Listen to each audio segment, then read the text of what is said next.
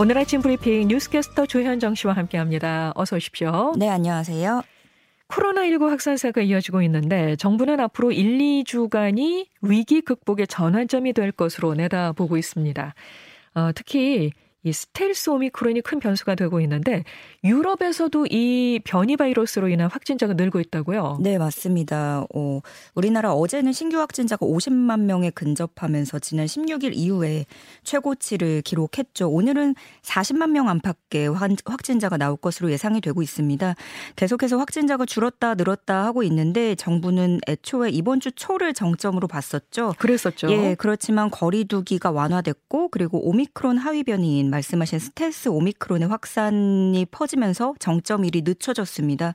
그래서 정부는 유행 정점이 어느 정도 지연되는지에 대해서는 이번 주 상황을 보고 판단하겠다고 밝혔습니다. 네. 스텔스 오미크론 확산은 세계적인 추세입니다. 더블유에이치오 유럽사무소 측은 관할하는 오십삼 개 국가 중에 열여덟 개 국가에서 코로나가 다시 확산하고 있다고 밝혔는데요. 이들 지역의 신규 확진자는 일월 말에 정점을 찍은 뒤에 감소하다가 이달 초순 이후에 다시 증가세로 돌아왔습니다. 돌아섰습니다.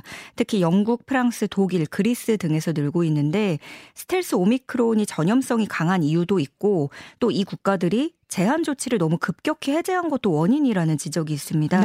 어, 결국 오스트리아 등 일부 국가는 풀었던 방역 조치를 다시 강화하기도 했습니다. 네. 지금 코로나 확진자는 세계에서 우리나라가 가장 많은 상황인데요. 게다가 거리 두기도 완화가 됐죠. 그래서 정점이 늦어지면 우리 의료체계가 감당 못하는 상황이 되는 건 아닌가 하는 우려의 목소리가 있는데 정부는 중증화율이나 입원율 등에서는 차이가 없고 사용 중인 치료제나 백신의 효과가 같기 때문에 기존 방역 체계로 충분히 대응할 여력이 있다는 입장입니다. 네, 뭐 중증화율 같은 경우에는 유럽에 비해서는 상당히 네. 낮은 수준이기는 해요. 우리나라가.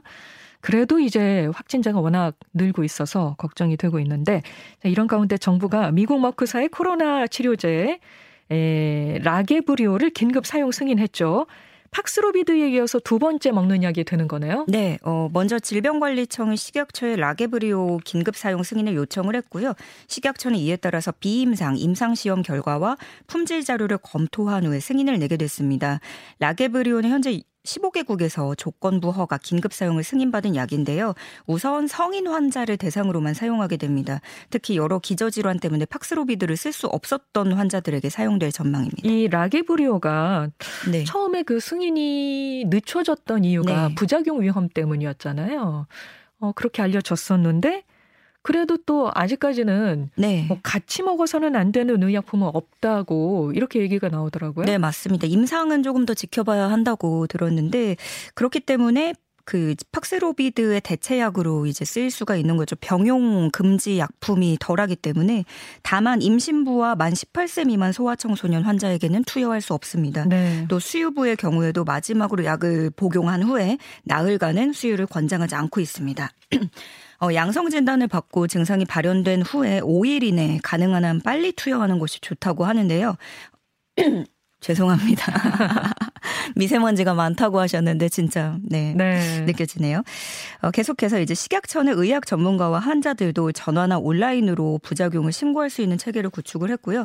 만약에 중대한 부작용 피해가 발생할 경우에는 인과성을 평가해서 보상할 예정입니다. 네, 네. 정부가 코로나로 소득이 크게 줄어서 생활에 어려움을 겪고 있는 버스 기사들에게 생활 안정 지원금을 지급한다는 소식입니다. 네, 코로나로 소득이 감소한 노선버스, 전세버스 기사 팔만 육천 명을 대상으로 내일부터 생활 안정 지원금 백오십만 원을 지급합니다. 지난 이월에 일 차 추경으로 일 인당 백만 원 지원이 결정이 됐고요. 여기에다가 이번 달 예비비 편성으로 인당 오십만 원의 추가 지급이 확정됐습니다. 정확한 지원 대상은 소득 감소를 증명한 비공영제 노선 전세버스 기사고요. 이천이십이 년 일월 삼일 이전부터 삼월 사일 기준 근무 중이어야 합니다. 네. 다만 해당 기간에 이직하거나 전직 등의 사유로 발생한 공백은 근속 요건을 충족한 것으로 인정을 해줍니다.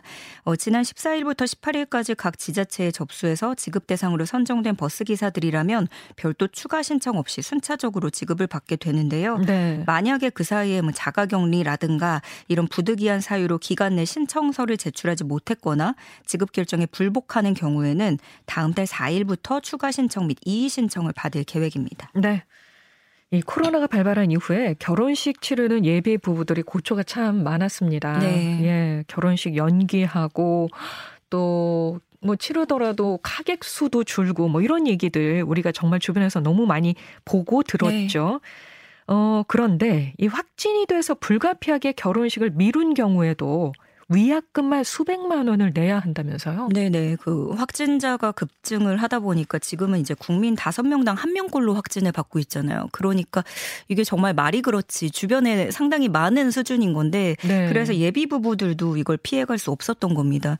어, 결혼식을 불과 이, 삼 일 앞두고 갑자기 확진 판정을 받은 경우들이 있는데 그러면은 결혼식 이전까지 격리를 마치지 못하죠. 음. 그래서 제 날짜에 식을 올릴 수 없는 상황들이 있습니다. 그런데 예식장에 연락해서 이런 상황을 설명을 해도 위약금은 내야 한다는 설명만이 돌아옵니다. 식장마다 다른데 보통 이제 육백만 원이 넘는 위약금들을 내야 했습니다. 네. 어, 식장 측은 원래는 천이백만 원인데 코로나 상황이기 때문에 감안해서 취소해주지 않고 연기해주는 조건으로 절반만 내도록 우리가 배려했다라는 입장이고요. 이 해당 부분은 부당한 조치라고 판단해서 민사소송을 준비하고 있습니다. 이 거리 두기 조치 때문에 하객 인원수가 제한되면서 식을 미루는 경우들도 많았는데 음, 네네.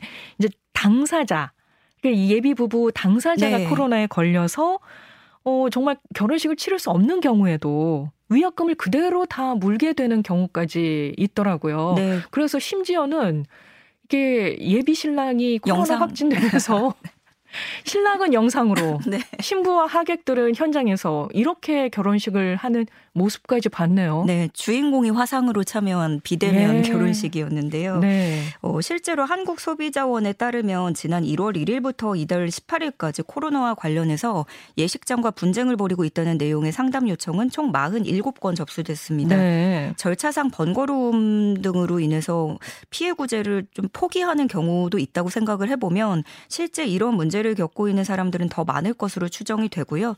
결국 공정거래위원회는 표준약관 변경을 통해 해서 이런 일로 계약을 이행하기 어려운 경우에는 위약금 없이 예식을 연기할 수 있도록 했습니다. 그렇지만 이는 단순 권고라서 네. 의무사항이 아닙니다. 그래서 계속해서 좀 이런 일들이 발생하고 있는 상황입니다. 좀 속상하네요. 예. 네.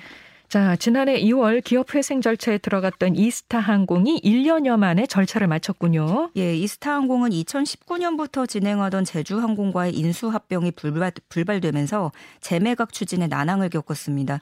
이후 코로나까지 터지면서 상황이 악화됐고 여객이 줄어들면서 회생 신청을 한 바 있고요. 또 창업주인 이상직 전 의원이 횡령 배임 혐의로 법적 구속되기도 했었죠. 네. 그리고 일 년 일 개월 만에 회생 절차를 이제 드디어 마치게 됐는데요. 법원은 이스타의 회생 채권 변제를 시작을 했고 앞으로 회생 계획 수행에 지장이 없다고 판단을 했습니다. 갚아야 할 회생 담보권 및 회생 채권 약 백오십삼억 원을 모두 변제를 했고요. 약 사백사십오억 원 상당의 미지급 임금과 퇴직금도 갚은 상태입니다. 그럼 운항도 다시 재개되는 건가요? 네, 신청을 했는데요. 이르면 다음 달쯤에 운항 증명을 취득한 후에 김포 제주 노선부터 운항을 재개할 전망입니다. 네. 지금은 심사 중이긴 한데 이스타 측은 보유 중인 여객기를 세 대에서 십 대까지 늘릴 계획이라고 밝혔습니다. 자, 원자재 가격 상승 영향으로 이월 생산자 물가지수가 역대 최고치를 기록했다고 합니다. 네, 역시 러시아 우크라이나 간 전쟁 때문에 전 세계 식량 위기가 퍼진 영향이 있죠. 어, 한국은행이 발표한 지난달 생산자 물가지수는 백십사 점 팔이로 전달보다 영 점 사 퍼센트 포인트 높아지면서 두 달 연속 상승을 했습니다. 통계 작성 이래 최고치를 기록했습니다. 네, 생산자 물가지수는 소비 물가의 지표라고 할 수 있기 때문에 결국 앞으로 우리가 체감하는 물가 상승의 압력이 커질 수밖에 없는 거죠. 네, 그 원자재 가격이 오르면 당연히 공산품 물가도 오르게 돼 있죠. 예. 여기에 지난달 전쟁이 시작된 이후에 국제 밀 가격은 이십일 퍼센트, 보리 가격은 삼십삼 퍼센트나 올랐습니다. 해외 곡물 수입 비중이 높은 우리나라도 영향을 받을 텐데요.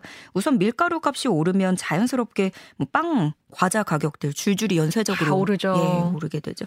게다가 러시아가 세계 최대 비료 수출국이기 때문에 이 비료 가격도 역대 최고 수준까지 치솟았고요. 비료값 상승이 곧 식량 공급 부족으로 이어지는 악순환이 발생하고 있습니다. 국제 유가도 크게 올랐잖아요. 네. 어, 서울에서는 이제 휘발유에 이어서 경유까지 이천 원대를 돌파했다고 하던데요. 네네. 한국석유공사 유가 정보 사이트 오피넷에 따르면 이십이일 기준으로 서울 주유소의 경유 판매 가격 리터당 이천일 원 원을 기록했습니다. 이천 원대를 넘은 건 이천팔 년 칠월 이후에 십삼 년 팔 개월 만의 일이고요. 네. 휘발유의 경우에는 그나마 지난해부터 시행했던 유류세 인하 조치 때문에 체감가가 덜 올랐고요. 결과적으로 휘발유와 경유 가격의 차이가 크지 않게 됐습니다. 네. 한편 일시적으로 하향세를 보였던 국제유가는 다시 급등하면서 배럴당 백십 달러를 돌파했습니다. 네. 여수의 한 산업단지에서 폐유가 열흘 넘게 하천으로 흘러들고 있다던데요. 네. 이거 무슨 얘기입니까? 어, 여수 광양만으로 이어지는 율촌 산단의 한 하천인데요. 여기서 기름이 하천으로 흘러들어간다는 신고가 지난 십삼 일에 접수됐습니다. 하수도관을 통해서 열흘 넘게 자동차 엔진오일로 추정되는 기름이 계속해서 흘러나오는 건데요. 여수시와 해경이 확인을 해봤더니 배출구로부터 팔백 미터가량 떨어진 빗물바지에 누군가 폐유를 몰래 버린 것으로 확인이 됐습니다. 어. 그래서 여수시가 지금까지 이십오 리터가량의 기름을 회수를 했는데 아직도 관 내부에 남은 폐유가 계속 흘러나오는 상태거든요. 네네. 그런데도 담당하고 있는 광양만권 경제자유구역청은 사실상 손을 놓고 관 내부 세척은커녕 아무런 조치를 취하지 않고 있다는 지적이 나오고 있습니다. 예. 경찰도 이 불법 투기한 사람을 투, 추적을 하고는 있는데 주요 도로에 씨씨티비 등이 없다 보니까 수사의 속도가 나지 않고 있다는 소식입니다. 아, 속상하네요, 이거는.